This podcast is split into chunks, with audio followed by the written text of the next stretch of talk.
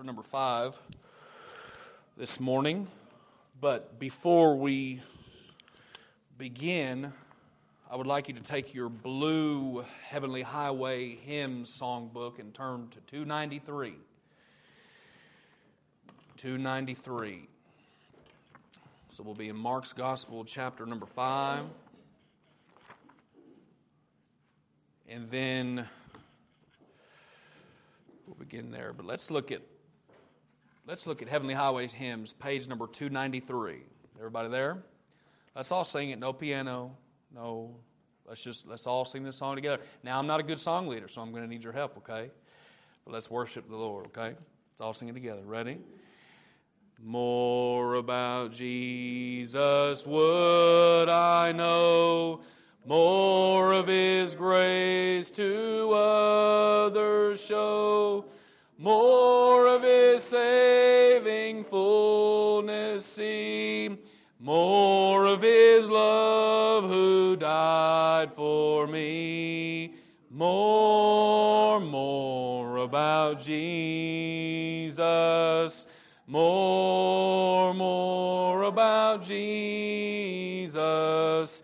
More of His saving fullness see, more of His love who died for me. More about Jesus let me learn, more of His holy will discern. Spirit of God, my teacher be, showing the things of Christ to me. More about Jesus. More about Jesus. More of His saving fullness see. More of His love who died for me.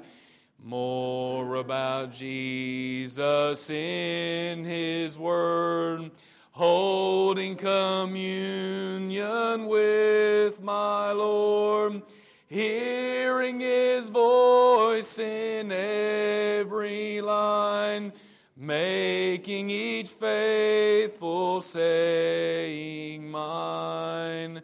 More about Jesus. More about Jesus. More of His saving fullness see. More of His love who died for me. More about Jesus on His throne. Riches in glory all His own, more of His kingdom sure increase, more of His coming Prince of Peace.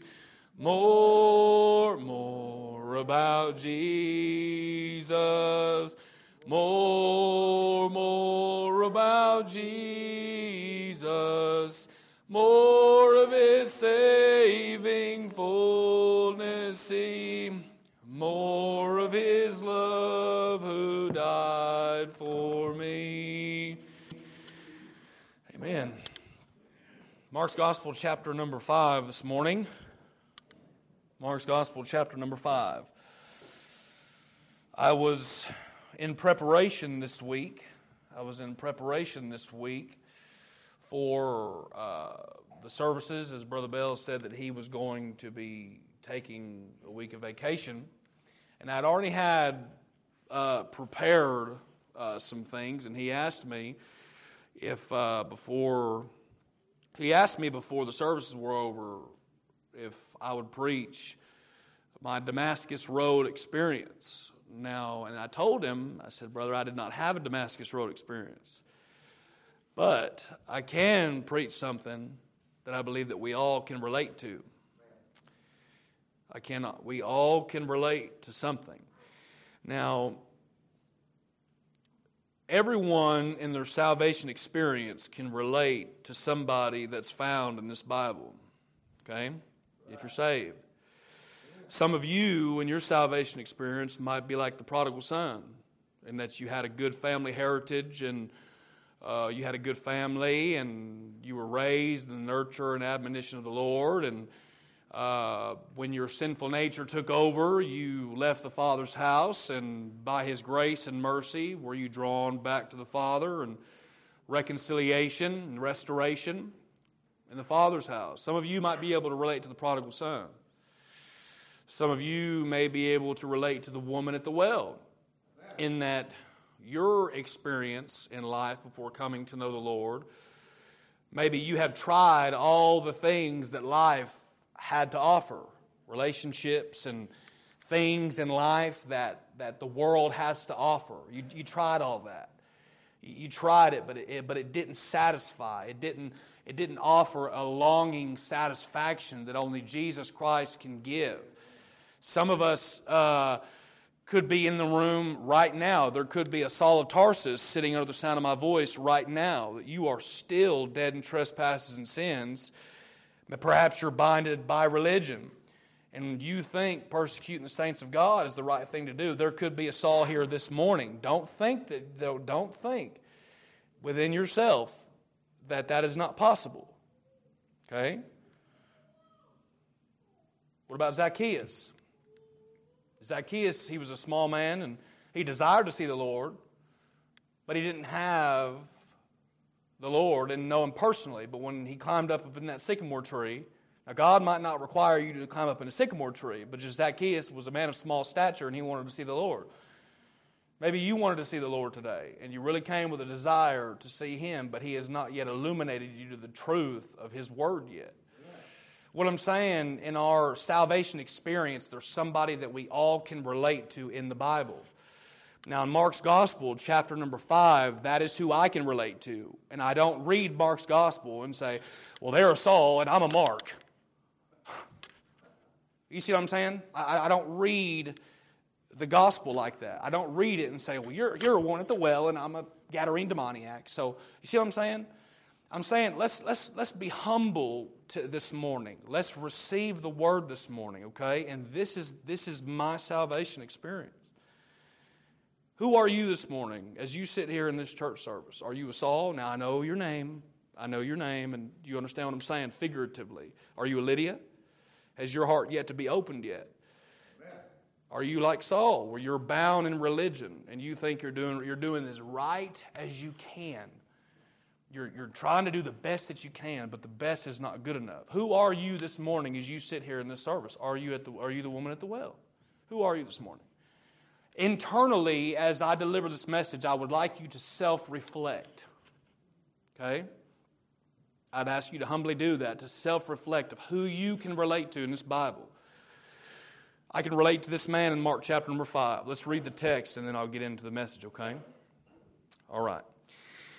Mark's Gospel, chapter number 5, looking at verse number 1. And they came over unto the other side of the sea into the country of the Gadarenes. And when he was come out of the ship, immediately there met him out of the tombs a man with an unclean spirit, who had his dwelling among the tombs.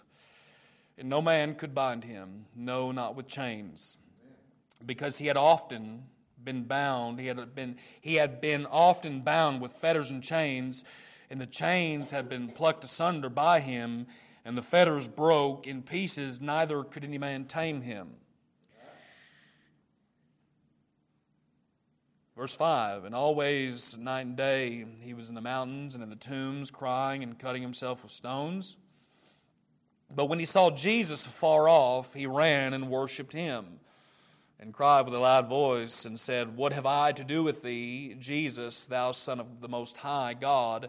I adjure thee by God that thou torment me not. For he said unto him, Come out of the man, thou unclean spirit. And he asked him, What is thy name? And he answered, saying, My name is Legion, for we are many. And he besought him that he would not send them away out of the country. Now there was nigh unto the mountains a great herd of swine feeding, verse 12, so that all the devils besought him, saying, Send us into the swine, that we may enter in them. Forthwith Jesus gave them leave, and the unclean spirits went out and entered into the swine. And the herd ran down violently down a steep place into a sea. And there were about 2,000, and were choked in the sea.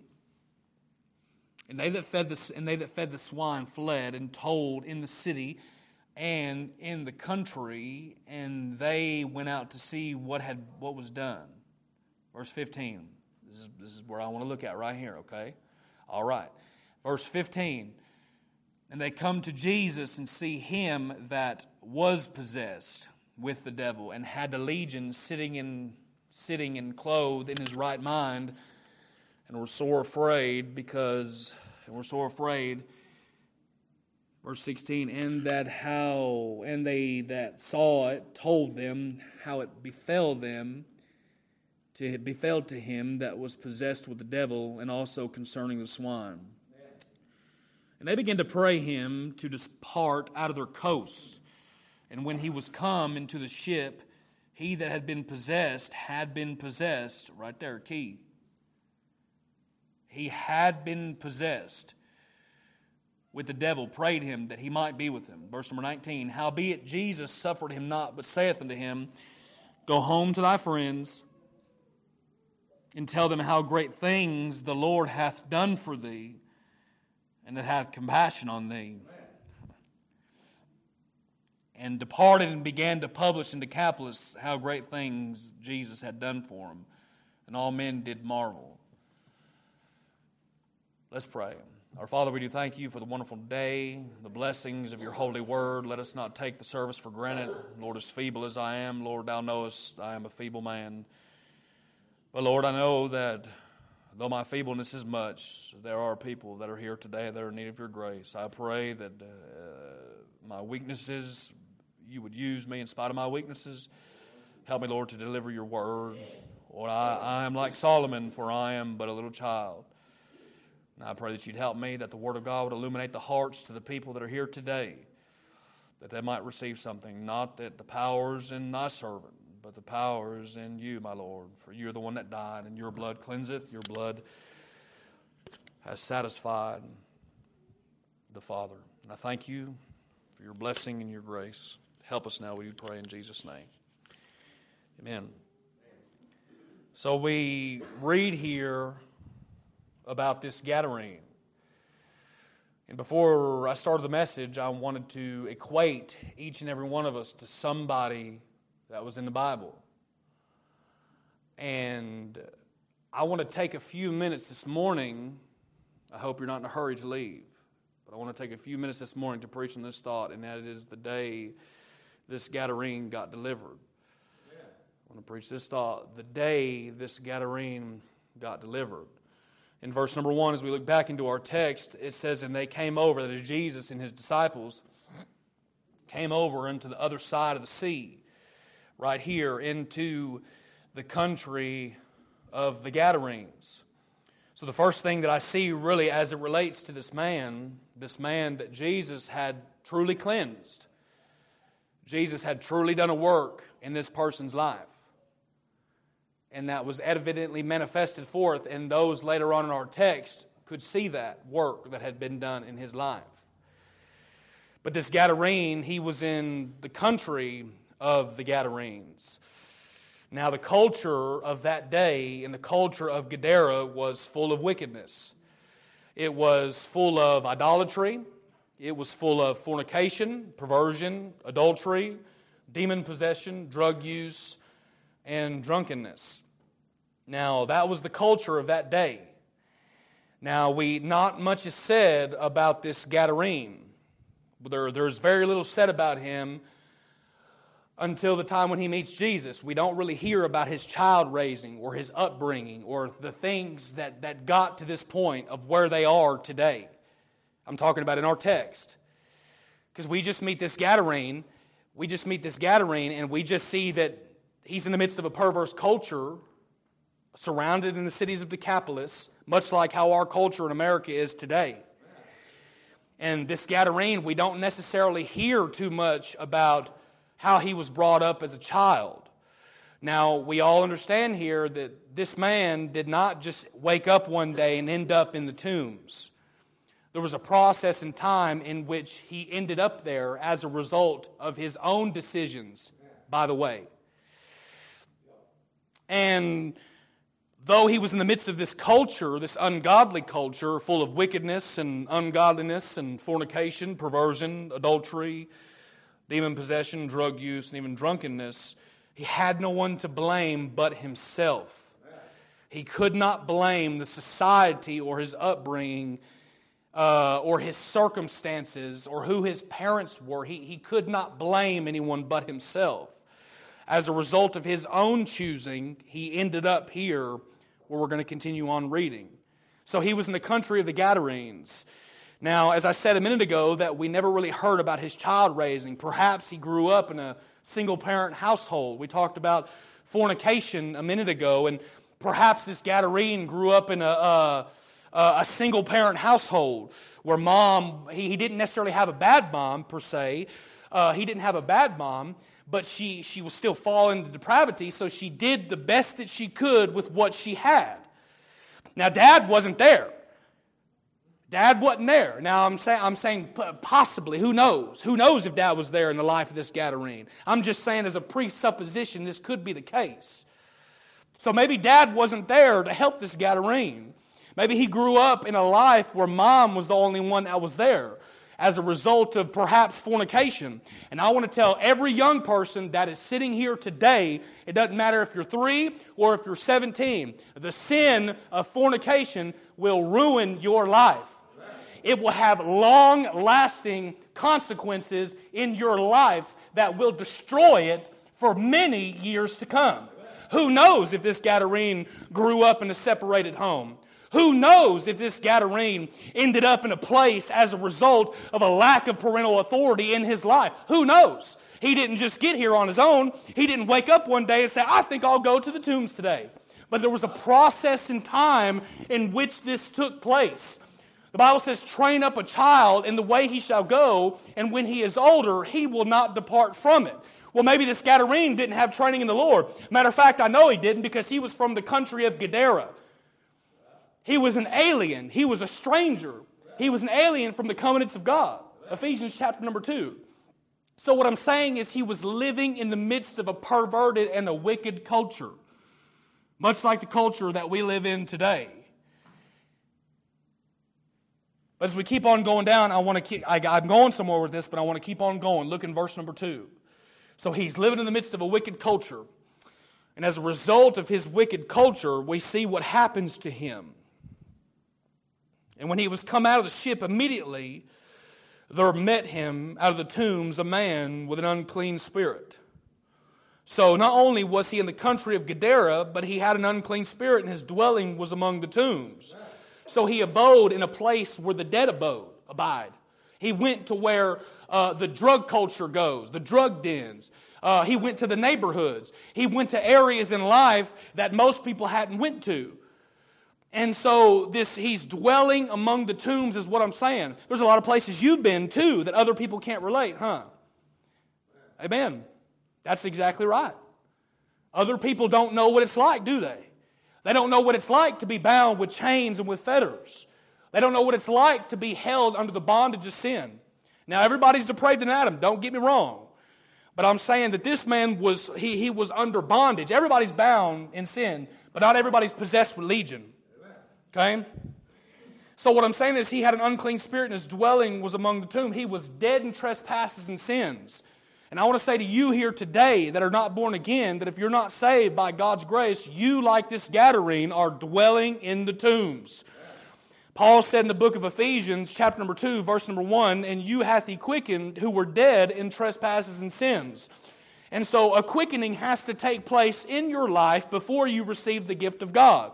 And as you receive the gift of God, God quickens you and makes you alive. That's what quickening means. It means to be made alive. And this Gadarene was dwelling in the tombs with an unclean spirit. This is very, very important. So as we see here in our text in verse number 2, that when immediately out of the ship, that is Jesus and his disciples, there met him a man of the tombs, the unclean spirit. Verse number 3, but he had his dwelling among the tombs. So his dwelling was, he had been in the tomb of ungodly music. Now understand, just because it wasn't a society like it is today, that they did not have ungodly, wicked music, drunkenness, or drug use. The Roman culture most certainly did. The Roman culture had drug use, they had drunkenness, and they had ungodly music. Cultural studies would do you good sometime, and you'd understand the relevance of how they are applied to our day. The Roman culture was an ungodly, perverse culture. They had ungodly music. This man had been in the tomb of ungodly music. In this wicked society that he lived in, maybe perhaps as a lack of parental authority over him in his life, he turned to something perhaps that might seem sort of culturally relevant to that day. So he looked to other things and sources of guidance in life that maybe he didn't have. So maybe he turned to the tombs of ungodly music. Maybe it started off with just one little rap song. Look up here, listen here real good. Maybe it starts with one little bitty rap song. It only starts off with one little sin. It only starts off with one thing that no one else knows about except me. That's how it always starts. You don't end up in the tomb. There's a process by which you end up there. You don't go there you just one day you wake up in the tomb, but there's a process in time. This is very important. He had been influenced by the culture of ungodly music in society. And I want to say this, that rap music is straight up ungodly. Amen. Country music is too. That sure is right. Because what it does is it influences the man to pattern their life after that lifestyle. It teaches the man who has never had a father to go and commit fornication. It teaches the man who has not had a father to go over here to this tomb. And then when you get done with this tomb, you just throw it away. And then you go over here to this tomb, and once you're done with this tomb really don't matter, so I just throw this tomb away. And I'm bouncing back from tomb to tomb to tomb. He had been in the tomb of ungodly music. Now remember, this man, he was growing up in the culture of the Gadarenes. And it was an ungodly, wicked, perverse culture. That is the culture that you and I are growing up in today. He had been the tomb of demon possession. When you use substances, I'm going to try to keep it as clean as I can. I'm going to try to keep it as clean as I can, okay? Hopefully the Holy Ghost will bring to your mind whatever it is that I'm talking about. But if he had opened himself up to demon possession, our society saying that it is okay. If society says it's okay, we'll open up a bunch of stores, you'll get this little card, and it'll be okay because society said the demon possession in Gadara, it was all right. Ungodly music was okay. Hey, it didn't matter. If the Gadarene could cut himself all day long as he just stayed over there. We don't really care. So what I'm saying is when you do, this man had opened himself up unto demonic possession. He was influenced by another spirit, okay? He had been in the tomb of demon possession. He had been in the tomb of fornication. He had enjoyed things. The Bible says marriage is honorable and bed undefiled, but whoremongers and adulterers God will judge. Every sin that a man doeth, he committeth without his body. But he that committeth fornication sin against his own body. 1 Thessalonians says, this is the will of God, even your sanctification, that you should abstain from fornication. It tells all believers that they should abstain from that sort of lifestyle. Listen to me, I'm telling you what, look, if you're young and you're here today, that's how it starts. It just starts off as a little bit. Daddy puts that protection around you. He tries to shield you for as long as he possibly can. He tries to protect you from the world. He tries to protect you from the influence of the world. But sooner or later, you'll be like the prodigal son and your sinful nature will take over and you'll be far away from the Father's house. And that's how this Gadarene was. He had been influenced from the people of that day. He had been in the tombs of fornication. Not only that, he had been in the tombs of adultery. The Bible, he was a lawbreaker. I'll get into that later on as it pertains to cutting himself.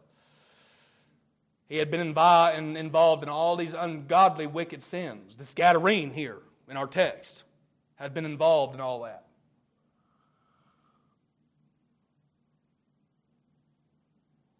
But I want you to look at verse number 5. No man can bind him. Verse number 3, no, not with chains. We keep on going down here. Because that he had been often bound with fetters and chains. He could not deliver himself from sin's bondage. He had been awfully bound. He was rebound by the chains of self-motivation. People thought, well, if we could just help him do better, if we could just turn him in the right direction, if we could just offer him this program. There are some people here that are not here today that need to be hearing exactly what I'm saying.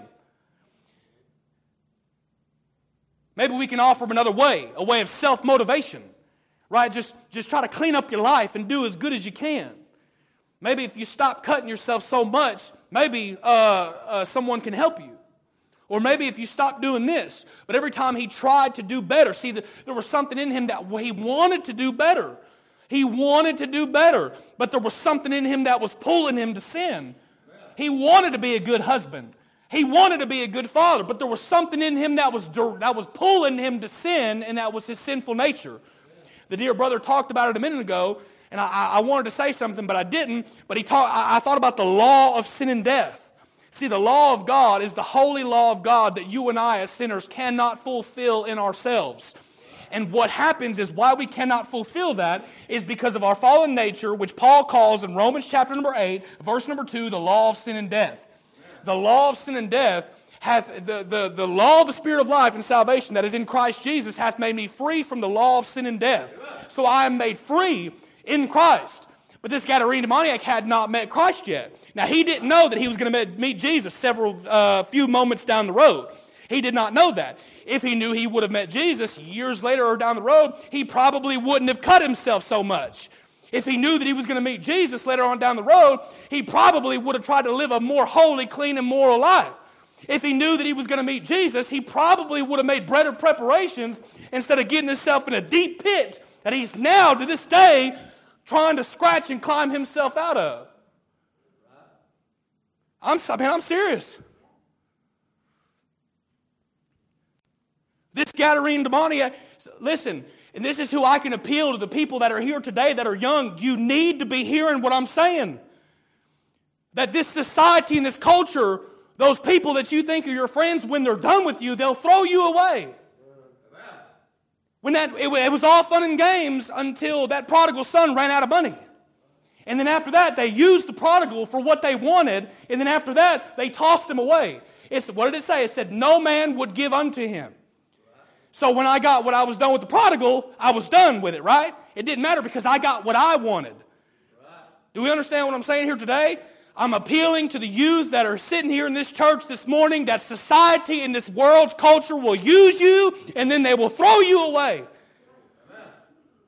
And the people that really love you and that are doing something for you and praying for you and caring for you, you spit on. Amen. Amen. That is exactly right. That's how the prodigal son was. I don't care what they're doing down there at the father's house.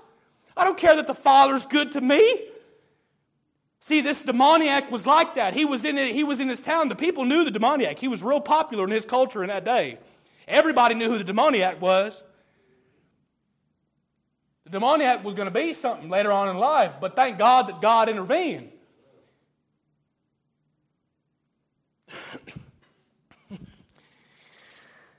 He could not deliver himself. Lost sinner, if you're here today, it doesn't matter what you try to do with self-motivation. Right. Listen, please, don't misconstrue what I'm saying. I'm not trying to point my finger at you and say, well, look at you. I'm saying, look at us. Right. Look at who we are in Adam. Right. Listen, I'm not being judgmental. Sometimes people need them to look at them and say, hey, you're straight up ungodly. You're wicked. And you need a Savior. You need the one who died for you on Calvary. And unless you repent, you shall all likewise perish. But this Gadarene demoniac had experienced the chains of self-motivation. He was going to do it himself.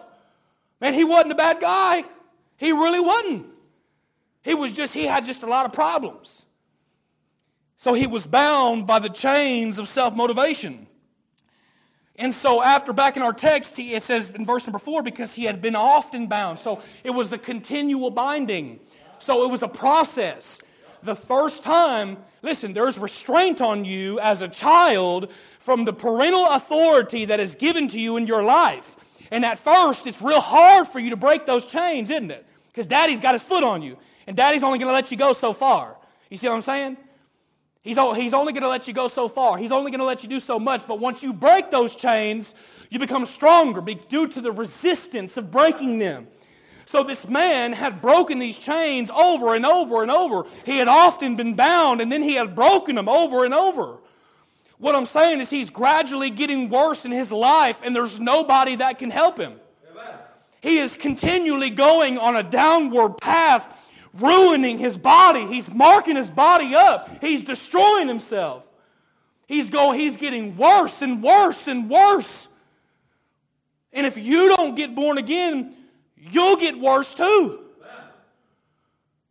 So here he is. He's bound by the chains of self-motivation, but all of that. I see whenever I was thinking about just in relation to this demoniac right here, he was rebound by the chains of incarceration. And he had tried to do it better on his own, but then after he couldn't do it better on his own and his moral decline continued to fall, then society had to put chains on him and bind him. And what I'm saying is it doesn't matter. You can lock men up all day long. You can put them in prison. Prison doesn't offer a solution. But the law of Moses said if they sin in a certain area, you're just supposed to put them to death. And that would just stop a lot of crime that's taking place in our society today. If our society obeyed God's laws and the consequences thereof for sin, our society wouldn't be not be so corrupted as it is today. I know that's not a popular thing to say, but it's true.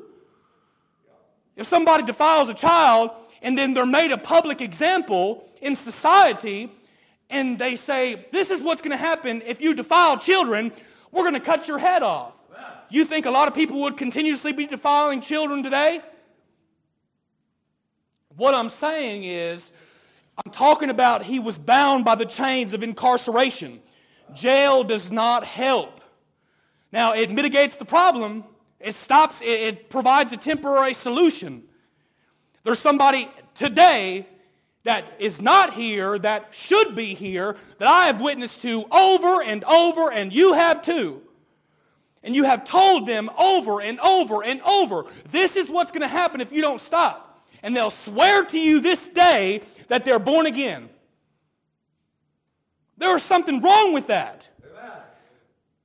There is something wrong with someone, and we had a call. I'm talking about the chain. He was rebound by the chains of self-motivation. In his life is continuing to get worse. I know a friend of mine who used to be a friend of mine who's fixing to go do a prison sentence. He's fixing to be with the big timers now, not just with the people that he can try to manipulate. People from the culture can't get manipulated like that because they know what it's like. That's just a big old facade. People from the culture from Gadara can't get manipulated like that because they see the facade in that. They see the show in that. I've been from the Gadara. I know what that's like. I'm not deceived by a man's outer countenance trying to be something that he's not. So what am I saying? He was rebound by the chains of incarceration. It's a process. Sin is a process of time on a continual slope that goes down. And I want us to understand that as we continue going on. But I want to stay with the text because the power is in God's Word. But he could not deliver himself from sin's bondage. As we keep going down, verse number 4, and the chains had been plucked asunder by him, and the fetters broken in pieces. Neither could any man tame him. So he was uncontrollable. But it didn't start out this way. He might have started out as a sweet little innocent kid. Maybe his mom did the best of what she could and put him in a Christian school for the first 2 years of his public education. Maybe that'll work. If I put him in a Christian school for the first 2 years, maybe that'll work. Maybe as a little child, if he's in a Christian school, surely the surroundings will be helpful to him, but they didn't help him. They didn't help him. Who knows? I'm talking about presuppositions about this man. Who knows? Who knows what this man might have endured in his life? Who knows what he went through? Maybe he don't talk about what he went through or what he did or what life was like or the tragedies of life It's just so much that I can't just take it. Life is just so hard that I'm scarred for the rest of my life because of sin. Maybe he wasn't like that. Amen, because his power and his strength was in Jesus Christ. And we'll get into that later here in a minute. But he was bound over and over again. Neither could any man tame him. He was like the woman with the issue of blood for 12 years. He's bound, y'all. Continually bound. He goes and does one sentence, and when he's done with that sentence, he goes straight back out again, and he does the same thing that he did before. And then the judge sentences him another sentence, and then he goes back to the pen again and does the same another sentence. What I'm saying is society's restraints could not tame him. He had been there. And what I'm saying, he kept continually going back. He was like the one with the issue of blood. Mark chapter number 6, or chapter number 5, you don't have to turn there. If you have a Cambridge Bible, just look over in verse number 26. It says, and she had suffered many things of many physicians, and when she had spent all she had and was nothing better, but rather grew worse. So this woman continuously grew worse. She had paid a lot of money. Many physicians, she tried to be healed of her uncleanness, which is a picture of works for salvation. This woman was unclean by the just demands of the law because she had an issue that kept continually coming out before her. So you could just liken unto, if we cleaned it up for a little bit and said she had a sin problem, and you and I who are outside of Christ, if we're outside of Christ, we have a sin problem as well, and there's nothing that we can do to get better, but if we keep trying to do it ourselves, we shall continually grow worse. And that's how this man was. He continually got worse. There was a progression. This just didn't take place overnight. The decisions that you make in your life will affect you and have horrible consequences later on. The choices that you make. Don't squander the wonderful gift that God has given you in your purity and yield it to somebody that's just going to throw it away.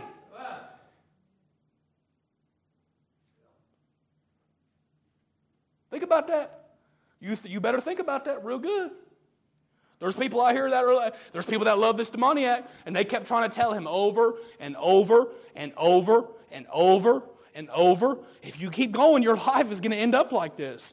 Why would you want your life to end up like that when someone has told you over and over to not do that? Isn't it hard? Isn't dealing with certain situations in life just kind of hard now?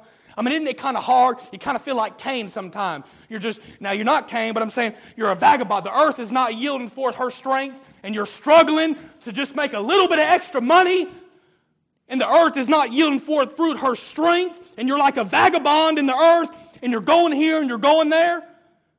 See, if this man, this Gadarene, would have just listened to those people that were trying to help him, maybe he wouldn't be where he is today. But he had no one to blame but himself. And in salvation, before you come to the Lord, you have to stop blaming everybody else. It's your fault that I'm not here. We heard somebody say that to him about 3 years ago. It's your fault that I'm not here. It's your fault that I'm not in this church.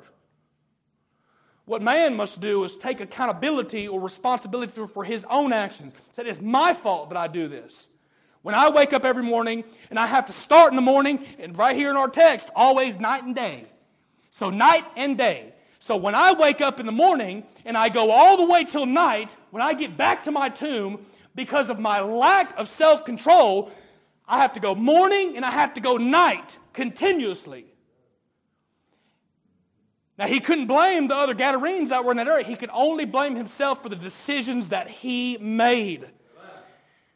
It's no one else's fault you're going night and day from the tomb. It's no one else's fault but your own. I had to come to that realization. It's my fault. The circumstances that I'm in are my fault. I'm here because I'm ungodly. Amen. I look like this because I'm wicked. I look like this because I've defiled myself. It's not your fault or yours or yours. It's not the inhabitants of Gadara's fault. Now you can try to fill in some scars with the cuts, but they'll always be there. You'll always be there to remind you of who you were before God saved you. I'm not done yet because I want to keep getting into this because it's going to get good. the deceptive progression of sin. I said a minute ago how it continuously got worse. I know you got people that don't allow you to run wild. You hear me? They want good for you, and they're raising you good. Amen? They don't want you to run wild. They don't want you to just run around. They want to have you right. You're going to obey and do what I say, right? Thank God for that. Amen. That's a good thing. That's good. Maybe if this Gadarene would have had something like that, he wouldn't have ended up where he was in life. You better thank God for parents that say they're born again. I'm serious with that. I heard someone not too long ago just spitting on his dad because his dad was a Christian. This is, my life is just so hard. My life is so hard because my dad just won't let me do what I want to do. I said, man, you don't even know what a hard life is like. You don't even know what life is like. You don't know nothing. This Gadarene didn't have that. He wasn't an Israelite. He didn't have the law of God. He didn't have the people of God, the precepts of God teaching him. And I'm not saying every person that professes to be a Christian is perfect, but hey, that godly influence and raising, you can still see it. Train up a child in the way he shall go. When he's older, he shall not depart from it. You can still see the modification of it today. Might not be perfect. Might deal with a lot of issues, but it's intact. Man, that's exactly right. You know why? Because that's at least people who profess Christianity tried to model that the best they could. Some people don't always have that. Let's understand that. Okay? Now, the deceptive progression of sin. James says, when lust hath conceived, it bringeth forth sin. And sin, when it is finished, bringeth forth death. I also want to say this. What you look at on a cell phone has a major impact with your influence in life as well. Our society cares more about a cell phone than they do about God's Word. You can stick someone over there with a cell phone for 2 hours and they'll stay awake playing that. But you hand somebody a Bible and you say, hey, do you want to read how Jesus says you can get to heaven? And they'll be asleep in 10 minutes. You better think about that. I'm for real. You ain't going to get to heaven on your daddy's righteousness. I want you to think about that. I'm appealing to everybody that's in this room this morning. Okay? Because that's who I can help. There might be someone in here that's just outwardly rejecting. I might not be able to help you, but there are people that I can help this morning. Only you know if you're rejecting the message in your heart. Okay? But there are people that I can help here this morning. Okay? All right. So James says, when lust hath conceived, it bringeth forth sin.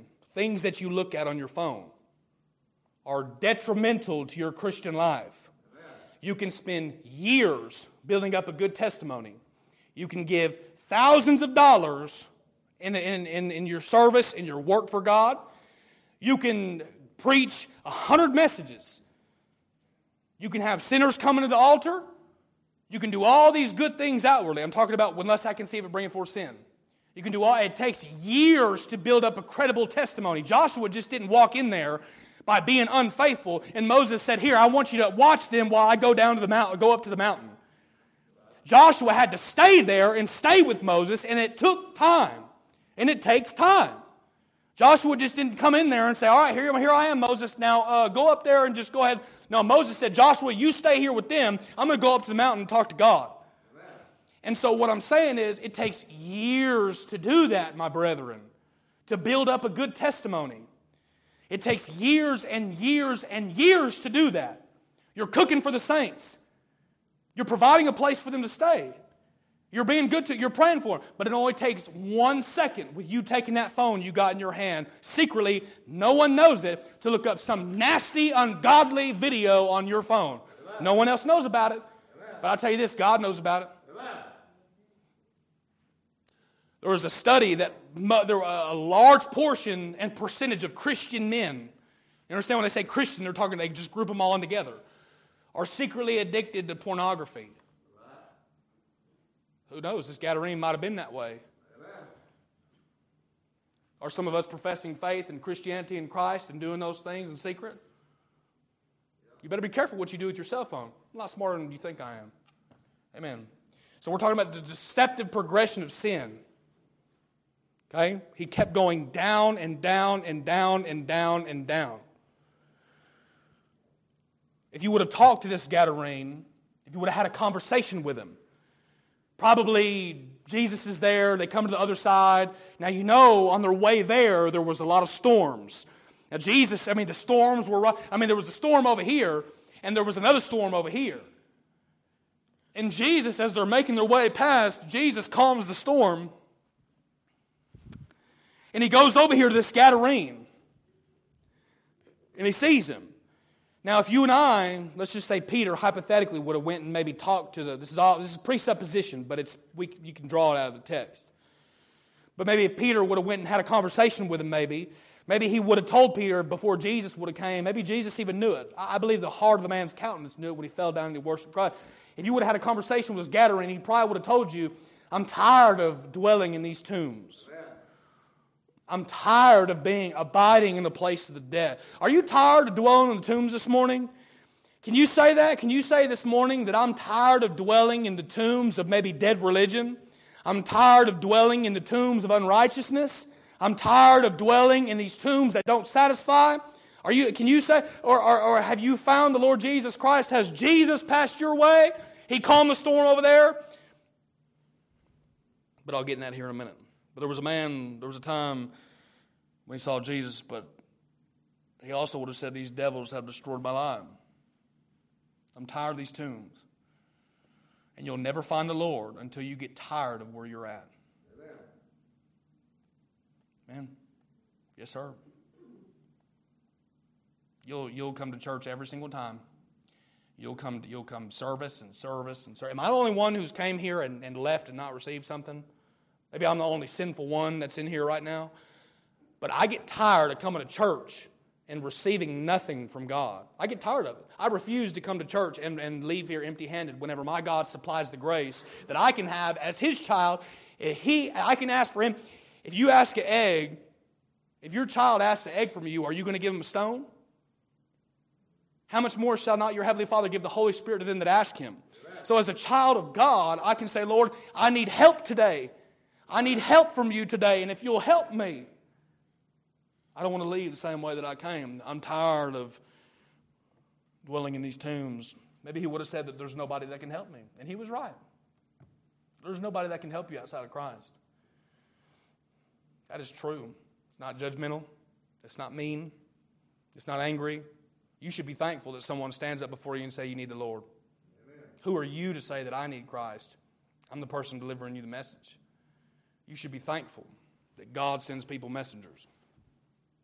It's not judgmental. It's just saying the truth, right? Man, Paul said, "Am I therefore now become your enemy because I tell you the truth?" Man, I get like that too. They'll get up there and rip face and talk about my sin. I get all puffed up and get all angry. It happens to me too. But as a Christian, my Father doesn't want me to act like that. I want to get back to the message. So the deceptive progression of sin. So the end result thereof. So he's bound in these chains. He's bound in the chains of religion. Man doesn't need religion or reformation. He needs regeneration. And Paul said, James said, when lust hath conceived, it bringeth forth sin, and sin, when it is finished, bringeth forth death. But he read it this morning, Romans chapter number 6, verse number 23, for the wages of sin is death, but the gift of God is eternal life through Jesus Christ our Lord. So we see here that this Gadarene, in verse number 5, always night and day, he was crying in the mountains. In verse number 5, let's look back in our text. He was in the mountains and in the tombs, crying and cutting himself with stones. Right here in verse number 6. But when he saw Jesus, when he saw Jesus. You remember the day when you saw Jesus? Can you say that God's today before God, before a holy God, can you say with clear conscience that the Holy Ghost has shown you Jesus Christ? He's drawn you unto Himself. There was a day when you saw who you were. You were defiled in Adam. You are ungodly. And there's a Savior that is able to save you. Has God made that real to you in your heart this morning? I can testify that there was a day when I saw Jesus. I am so thankful that when I was in the tombs, see, there was a day when this Gadarene got delivered. And I want to testify to God's people here this morning that there was a time when I was in the tombs. But I'm thankful that the Master passed by my way and he calmed the storm. And there was a tempest sea and a troubled storm over there. And there was a time when I looked off and I said, who is that calms the storm? And I'm thankful to God that he came past my way. He passed my way. Has Jesus passed your way? Can you say that the Lord God who can calm the storm has passed your way? Or is this just another church service? It's just another service. But Paul says, looking unto Jesus, the author and finisher of our faith. How? For the joy that was set before him, he endured the cross for you, despising the shame. There was a day when this Gadarene got delivered. He got delivered by who he was in Adam. He got delivered by who he was. He was in bondage to his sin. Don't you remember what he was like? When he was dead in trespasses and sins? But do you remember how it's been since the day this Gadarene got delivered? Hadn't it been better? Hasn't he made life better? He made life better. He calmed the storm. I'm so thankful for this day this Gadarene got delivered. Because when I read this, this means something to me. Listen, this salvation means something to me. I didn't grow up in this stuff. This means something to me. I got born again. I refused to come to church, and I have to come here out of the bondage of religion. Man, I'm so thankful that God would look down on me, a worthless, ungodly sinner, and said, I'll have mercy on him for what Jesus did for him. And I'm so thankful for that.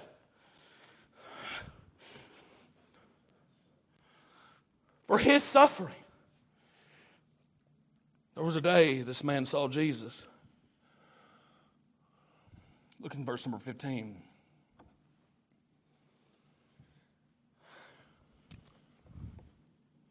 And they come to Jesus. Now he's pulled Legion out.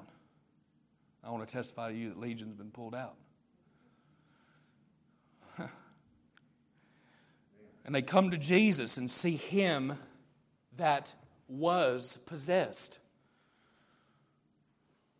So what? Past tense. He was possessed. If you look down in verse number 18, it says, he had been possessed.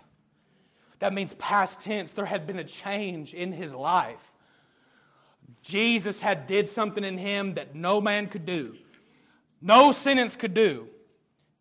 No course of self-motivation can do. Jesus freed him from the bondage of himself. And until you get born again and you receive what the brother talked about this morning, the law of the Spirit of life in Christ Jesus, you are continually bound by the law of sin and death. Amen. For the wages of sin is death, but the gift of God is eternal life through Jesus Christ our Lord. Amen. Romans chapter number 3, verse number 19, now whatsoever things the law saith, it saith to them, all of us that are under the law, who aren't in Christ, it says in the underlaw that every mouth may be stopped and the whole world might become guilty before God. Amen. And until you find yourself guilty before a holy God, you'll never receive what I'm talking to you about this morning. It takes a mighty God to work on your behalf and do something for you that you cannot do. Amen. I must continue.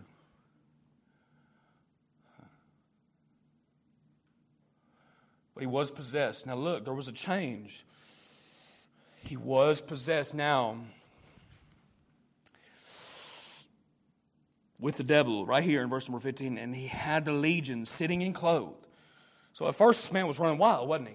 He was running the streets. Wasn't he running the streets? He's never at home. You remember what it was like when Legion wasn't at home? You remember what that was like? Remember what it was like when he wouldn't come home? It was like when he'd stay gone all the time, never be at home, never be there. You remember what that was like? Remember maybe when you were never home. You remember what that was like when you were constantly going back from tomb to tomb. But the tombs can't satisfy. They can't satisfy. But there was a change in his life. Paul said in 2 Corinthians, therefore, if any man be in Christ, he is a new creature. Amen. What does the next part say?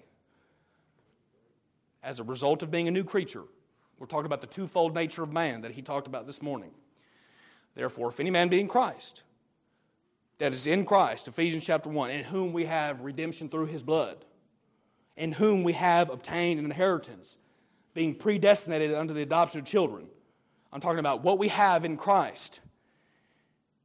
If any man be in Christ, he is a new creature. I want to ask us all this something. Now, I know the process of regeneration hadn't taken place yet. I understand all that. I'm very well aware of that. They were not indwelled then. You understand what I'm saying. I'm making practical application for our day. You that profess faith in Christ, not everybody that puts on a dress is a Christian. Not everybody that says Jesus, Jesus is going to enter into heaven. Why call? Here, how about this? He says this, why call ye me Lord, Lord, and do not the things which I say? So if any man be in Christ, he is a new creature. Do you want to know why Legion didn't go back to cutting? You know, he's never put another cut on himself since he met Jesus. Amen. You know, he's never went back to another tomb the day that he met. Do you know that? You know that Legion, the day that he met Jesus, said that he was clothed at the feet of Jesus and in his right mind. Right. He never went back to the tombs. Right. He never went back to cutting himself. Whenever Saul of Tarsus got saved, did he go back to killing Christians? Now, I'm not saying that people won't sin, and sin should be dealt with.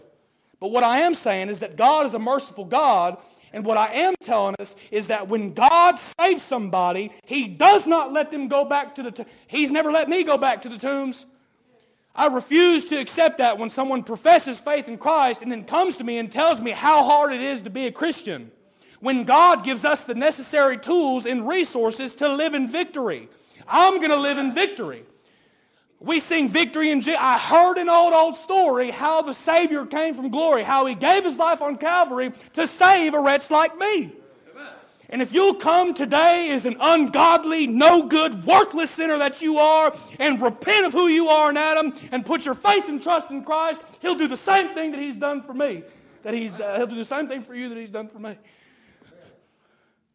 So it's real important. I wouldn't trifle around with God. You could see me and I'm nothing. I'm nothing. You can miss me and not miss anything. But if you miss Christ, you'll miss everything. You can miss me.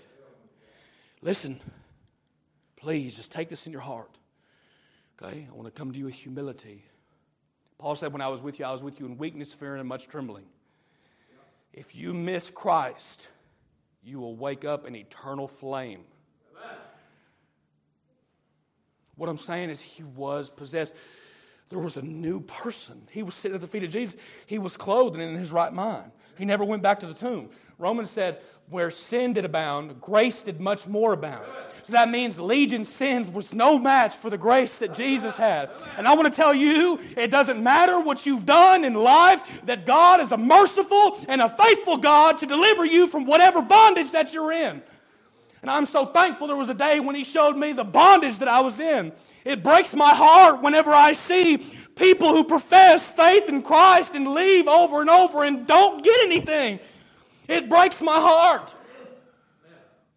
I'm telling you this morning, He's broke all those chains upon me. And I'm so thankful that I can say with clear mind and clear conscience, with pure conscience and undefiled, that I'm sitting at the feet of Jesus and I'm clothed in my right mind. Don't you want that today? Don't you want to be sitting at the feet of Jesus and clothed in your right mind? I'm almost done. I want to say this. I wrote this down and I want to make sure I get it right. That if you truly meet Jesus, there will be a genuine change in your life. That's Scripture. You can argue with me. We can argue with each other about what this verse might mean. Well, this is what I think, and this is what this verse means. Listen, if any man be in Christ, he's a new creature. What does it say? Old things are passed away. I never went back to the tomb when I got delivered. I never went back to Gadara. Matter of fact, you'll see later on here down in the chapter, I went to Decapolis to tell a bunch of people about Jesus. We're right here. There will be obedience to the Scriptures as a result of meeting Christ. and having a fellowship and a relationship and a connection with Him, you have obedience to the Scriptures. That means God's Word means something to you. Little children, I write to you, desire the sincere milk of the Word. It matters to you. Having communion with my God matters to me. So what am I saying? There was a day this Gadarene got delivered, but after that, he was told to go tell others. Look in verse number 19. I haven't preached like this in a long time. Verse number 19. Howbeit Jesus suffered him not, but saith unto him, Go home to thy friends. So he wasn't at his home. Didn't I say earlier, he was never there? Isn't it wonderful that he's home now? He's always there, isn't he? Yeah, no matter what, he's always there all the time. Isn't that good? See what Jesus can do for somebody. He can make it where he's always there. He said, Go home to thy friends.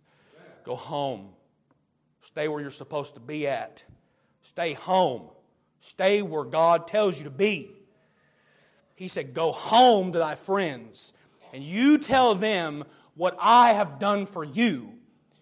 Tell them the great things the Lord has. He was a witness. That means that he was a witness. A witness can tell and testify to people things, y'all. Listen, we've got something. That's why evangelism should be so prominent in our lives. A lot of times we sit on pews defeated when Jesus has done something for us. Whenever Jesus delivered this demoniac, you know what he did? He said he went to Decapolis and he started telling everybody, hey, there's this man. He went to, I believe first he went to all his friends, and all his friends rejected him. He went to all his friends and said, hey, there was a man named Jesus and he delivered me from my sins. I was in chains. I was in bondage. And I want to just tell everyone that's here that he delivered me from my sin. His friends probably laughed and mocked him to scorn. What do you mean? Who is Jesus? Who is this? He delivered you. Well, they knew that something had happened because they wanted, whenever they finally came and heard his testimony, they prayed him that he would depart out of their coast. He said, we got to get this guy out of here because if he's got mighty power, he's able to do something with Legion. I'm almost done. I've got liberty, though. A witness is a person who knows or sees anything that has a testimony or an attestation of a fact. That means they know something. This man met Jesus. Y'all, everybody does not meet Jesus. Everybody does not come in contact with God. I know he lighteth every man that cometh into the world, John 1:1, and I agree with that. I know when he is lifted up, he will draw men unto me, and I agree with that. But not everybody is convicted by God's Holy Spirit in the same exact way. If that's the case, when God's Spirit would come in here and sinners come forward, why don't 5 or 6 come forward and get saved? Why does one person get saved every 3 years? We don't have no power of God. We're bankrupt with God's power. And I look at that and I say, Lord, forgive me for my wicked heart that I come in your services. And I'm not passionate for your word. I'm not passionate for prayer. I just got to do it. I want to get back on this. See, after he got delivered, he was told to go tell others. Philip, whenever Philip met Christ, he said, we have found him of whom Moses and the law and the prophets did write, Jesus of Nazareth. Man, that was a big deal for a Jew to confess that, hey, this is whom the law and the prophets did write about, Jesus of Nazareth. Hey, this is who God's been talking about for all these years, and he's here. Whenever that woman at the well got saved, what did she say? Now, and I understand you don't cut my head off about dispensational truth. When she got saved and she met Jesus at the well, she said, Come see a man which told me all things ever not I did. Is not this the Christ? They had a desire to tell Jesus. Whenever I got saved, everybody doesn't have the same desires to do the same thing. I'm not. That's not what I'm saying. When I got saved, I could not help it. I had to tell others about what Jesus did for me. Perhaps maybe whenever this Gadarene got saved, he went down to the arts festivals that was in the city. He didn't really know nothing. He didn't know no doctrine. He didn't know about Paul's writings. He didn't know about that, but he took what he knew to the public sector. He took what he knew about Christ and went out in the public. And he told other people about Jesus. There was a day this Gadarene got delivered. One more thing and then I'm through. 2 more things. I want to say this, that this Gadarene was a lawbreaker. You and I are lawbreakers. You are, if you'll accept the terms of God's condemnation, salvation is not difficult. if you accept the gospel terms, that you are a condemned sinner in Adam. You are worthy of God's wrath. You acknowledge what God says about you is true. You take sides with yourself against you and side with God. You turn from who you are and you turn to who He is. That's repentance. Repentance is not stopping playing on my cell phone or stopping this or I got to stop this or I got to stop smoking this, I got to stop drinking this, I got to stop chewing this, I got to stop do all this stuff, I got to stop doing. That's not salvation.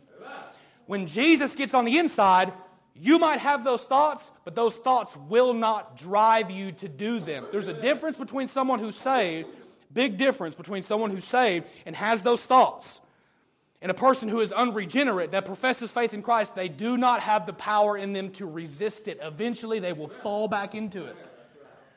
And how horrible it is to profess faith in Christ and just not come to the realization that maybe I am lost.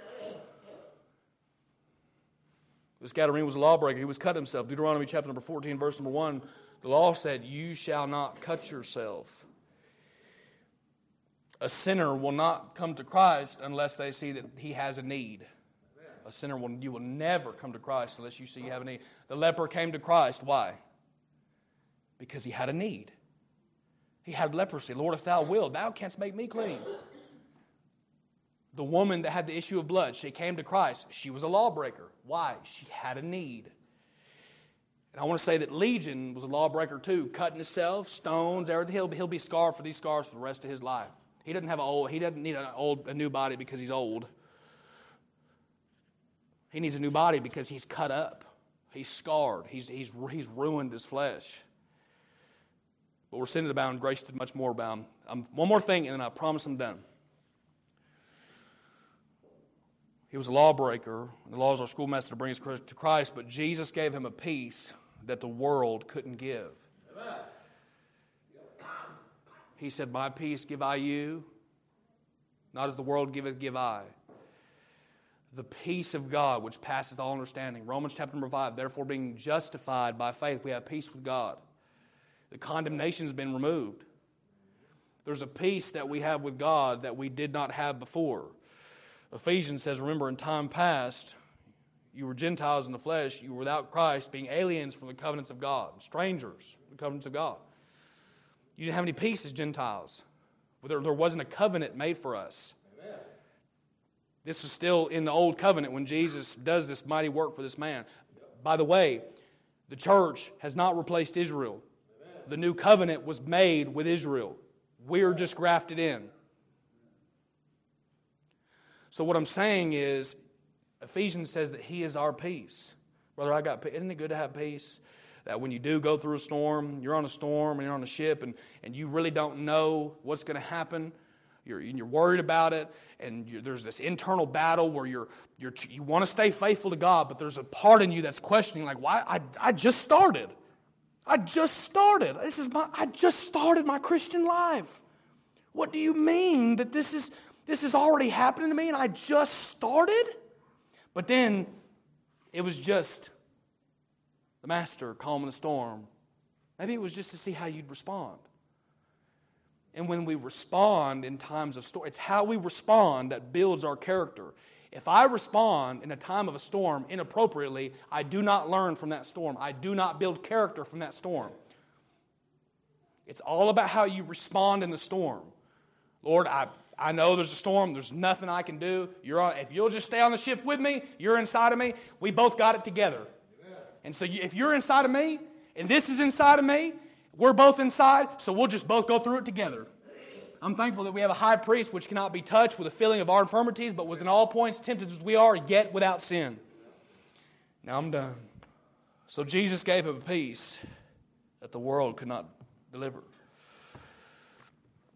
There was a day this Gadarene got delivered. Can you say that today? Is there anybody here that can say that of a surety?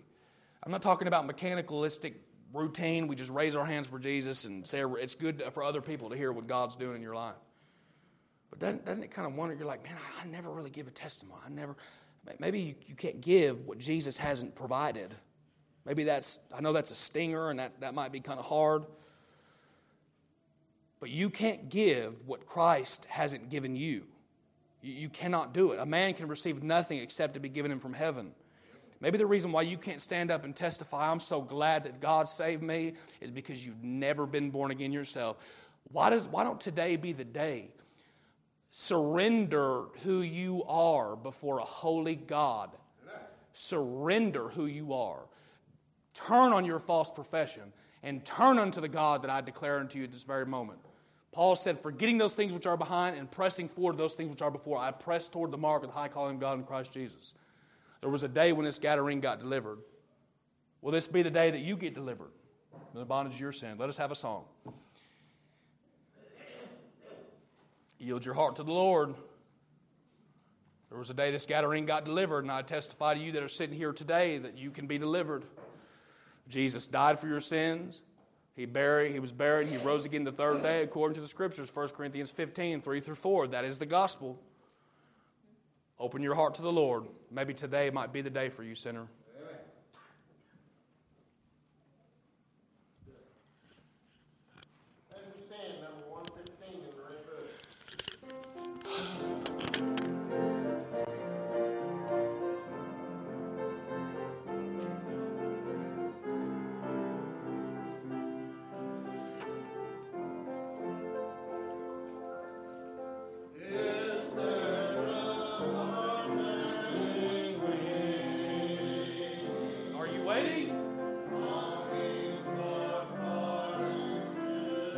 Save and pardon you.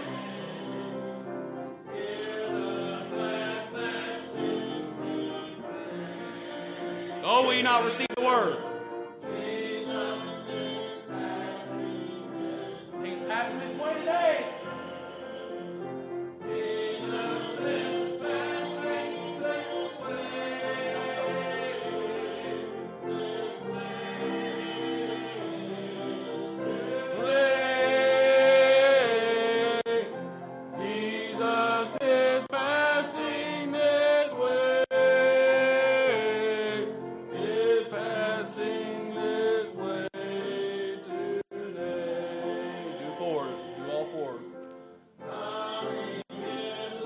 Yes.